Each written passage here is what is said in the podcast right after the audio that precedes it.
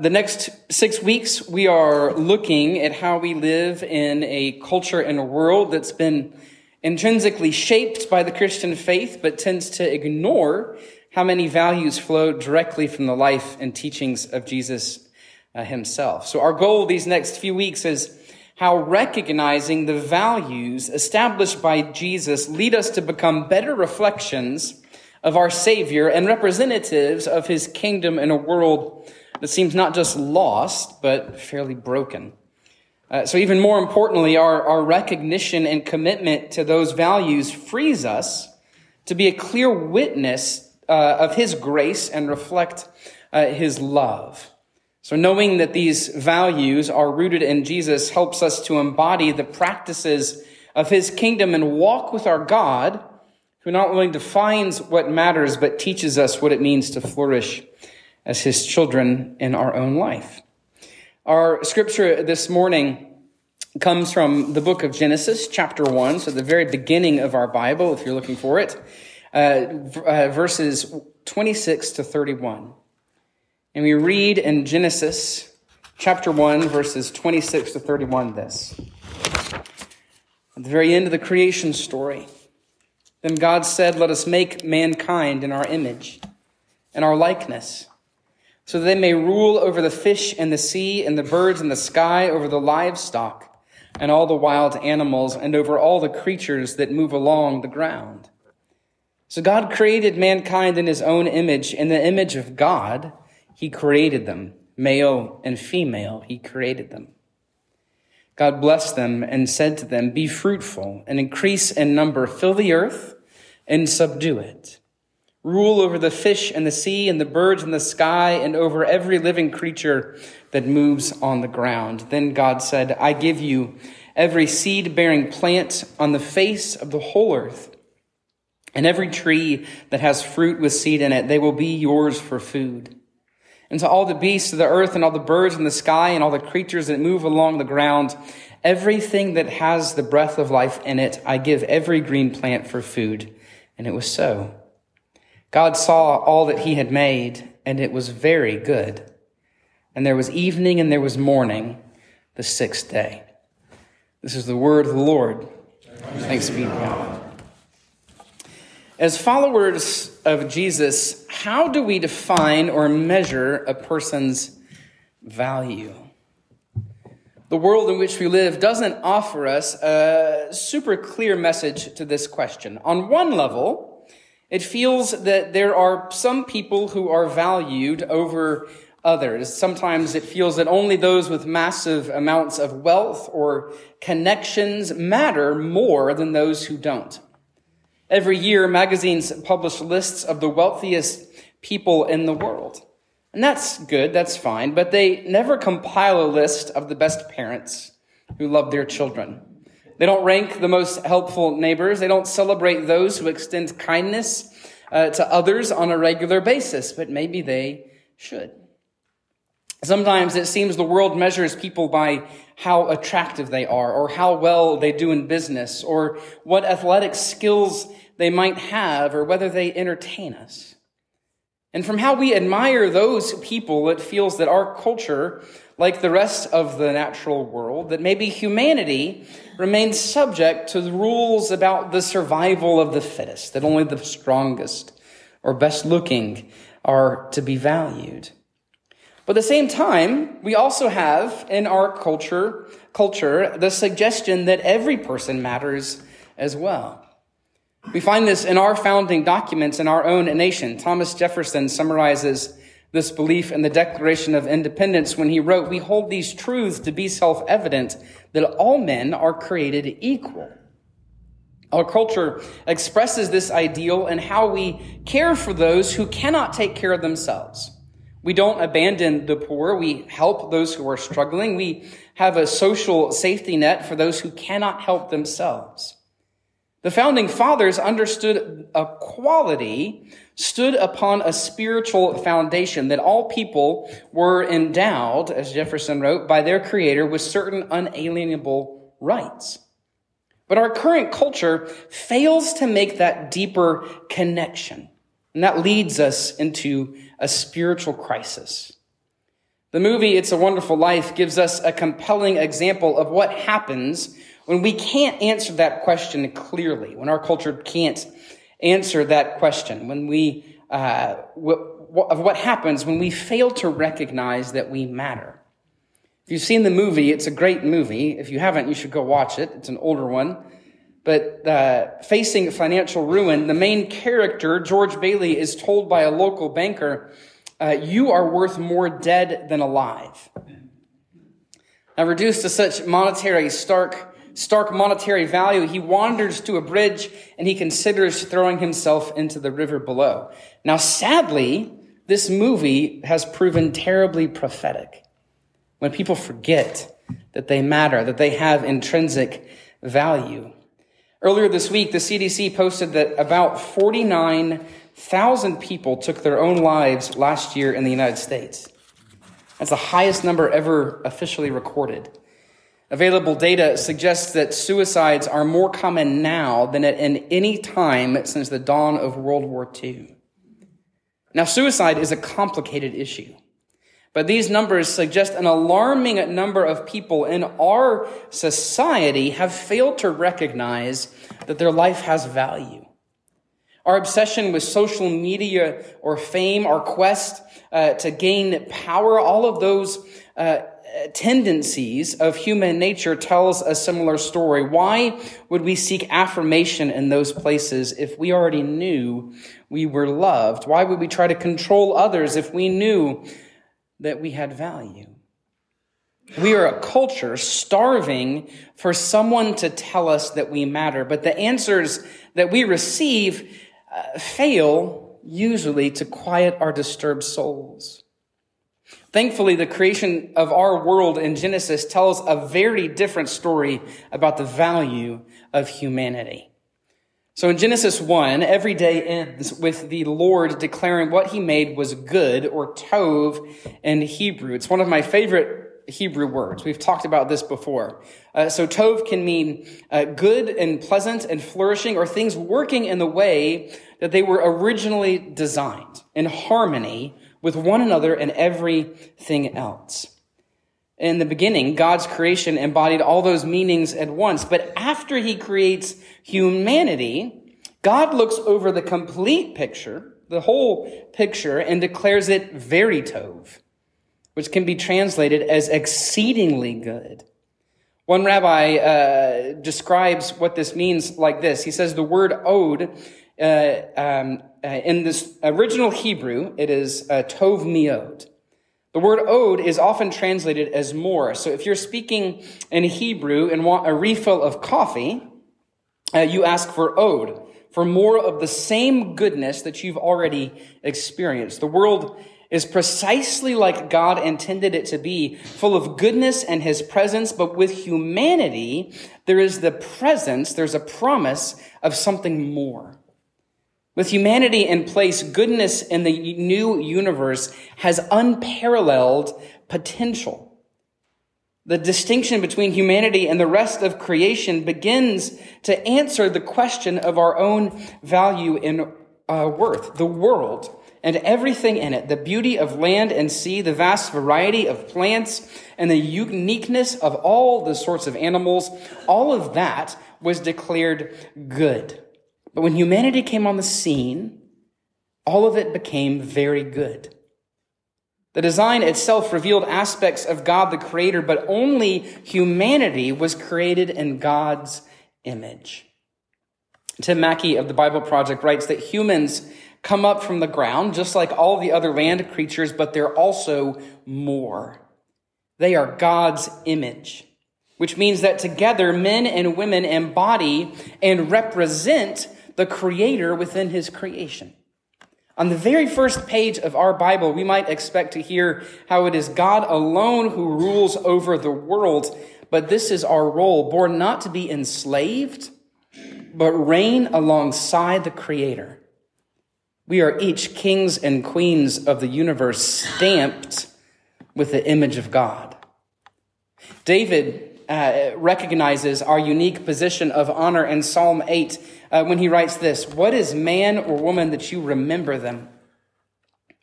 You have made them little lesser than the angels of heaven, yet with glory and majesty you have crowned them. You have made them a ruler over the works of your hands. In the very beginning, our role was co-rulers of the universe, and that grants us a supernatural dignity that nothing can ever remove. Every member of humanity has intrinsic value simply by virtue of being created by God to be like God in his own image. Even when sin corrupts our hearts, the original design placed in each of us cannot be erased or completely obscured. The story of creation explicitly tells us that all people, if you are a member of the human race, you have intrinsic inherent eternal value. God's image has been imprinted on every person, which alters how we understand ourselves and other people in three distinct ways. And the first is this. If every person we encounter has been made in the image of God, they are worthy not just of our respect, but our wonder and awe. Paul writes in Ephesians 2 that every person is a masterpiece of God's handiwork. David echoes this sentiment in Psalm 139, which Hayden read to us earlier. You formed my inward parts. You knitted me together in my mother's womb, and I praise you, for I am fearfully and wonderfully made. Our God tells us that no matter who you are, where you're from, what your record is, what you've done or haven't done, you matter. Uh, uh, Pastor Tim Keller writes, every human being made in the image of God reflects God. Therefore, there is rock solid, objective, irreducible glory and significance and value and worth about you and every human being there is. Every single one of us. You Brothers and sisters, you, along with every person you've encountered in your life, the funny looking kid that sat next to you in grade school, the neighbors down the street that cut down all those trees, all the people in that elevator that one time, the people you cherish and those that let you down, all are made in the image of God by God for a specific purpose. Friends and families, strangers and people you hope to never see again. Each of them carry the indelible mark of eternity within them. If everyone carries that value along with them, then everyone we have ever met or ever will meet in the future deserves our respect. In fact, our God values every person we've ever met so deeply, he left heaven to claim them as his children.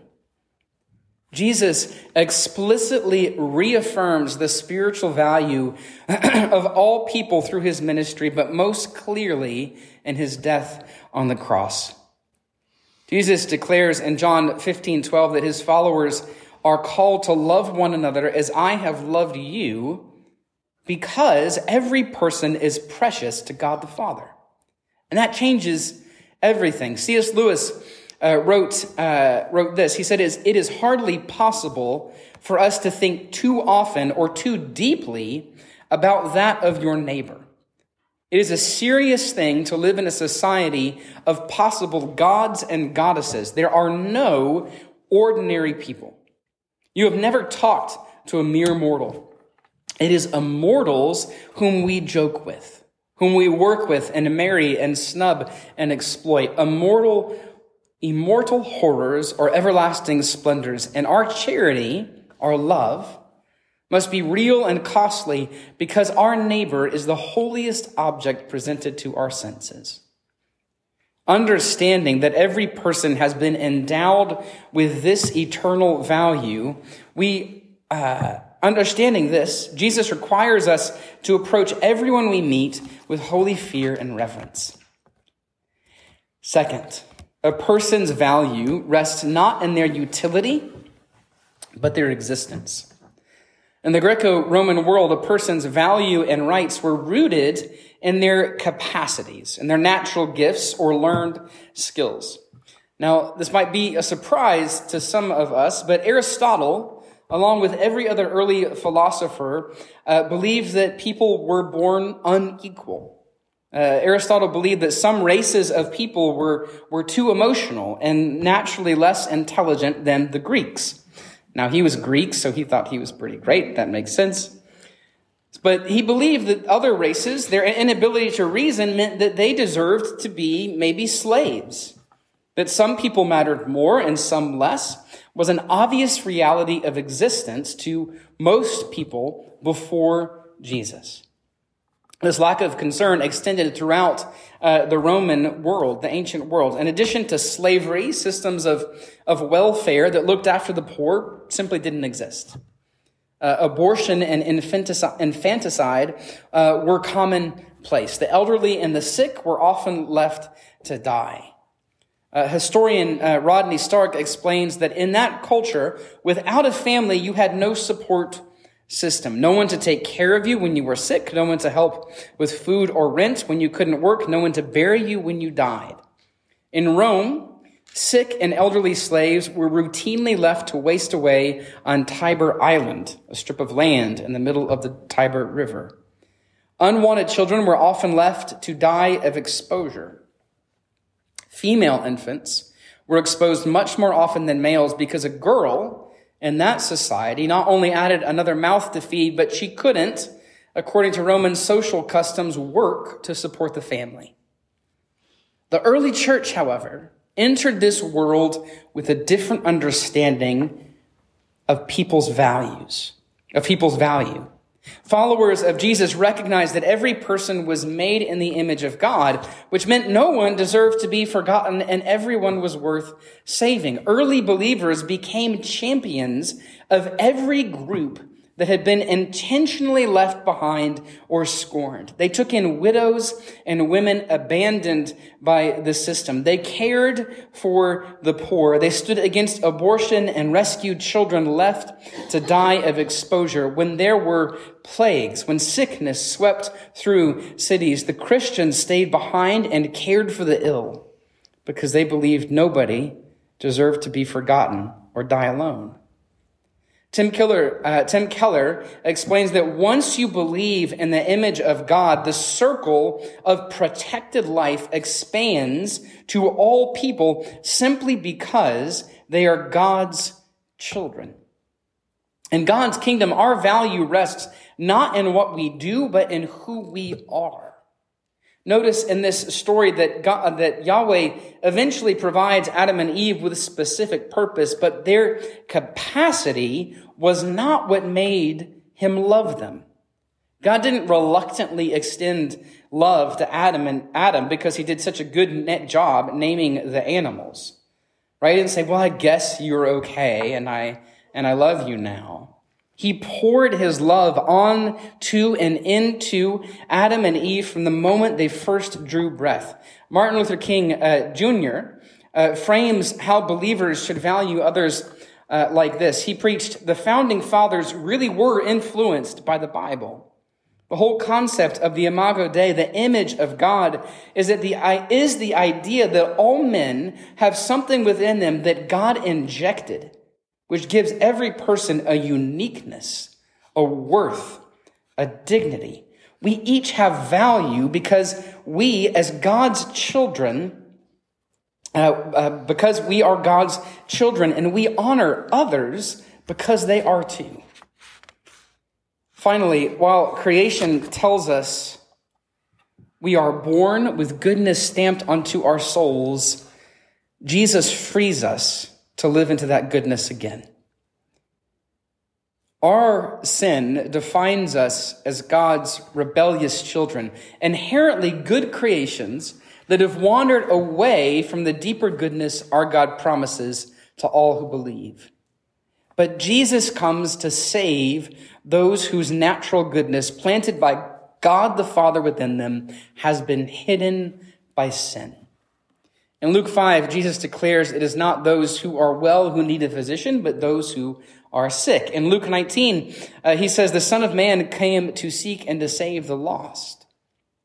The love of God extends to all people, even those who actively strive against his kingdom, even those who believe that they might not actually be good, that their goodness has been lost. Perhaps none of us have ever consciously made deliberate choices that go against the commands of God the Father. Maybe none of us have stood before God and said, I don't want to follow you. I don't want to have anything to do with you. But we too, all of us, once stood apart from God. Sometimes it's easy to feel like we don't matter, or maybe that we've lost the value that God placed in each of us by our own choices or decisions. There might be days where we don't feel very tov, where we don't feel we measure up, or maybe we don't deserve God's love because we've messed up so badly. Maybe the choices we've made has erased that goodness that God planted in us. But the goodness that God imprinted on us at creation can never be lost. Even, it, even if it has been covered and hidden by the mistakes that we've made, by time and weariness and exhaustion, by doubts and skepticism about God's goodness, if we've forgotten that our God loves us more than we can imagine, if we somehow believe that we are no longer good, and have something to offer this broken and confused world, we can look to Jesus, who confirms that that goodness is still there. Validated by such amazing love, we are called to recognize that same image of God in all people, to love others just as He loved us. And when we do this, we embody the goodness He originally designed for His children. When we see others as Jesus sees them and love them as God loves, as God loves them, we find our goodness has the potential to grow beyond ourselves and flood our world with the grace of God. When we look at others and see them as God's children, worthy of love and honor and kindness, we glimpse a world where all things are again very good. Alleluia. Amen.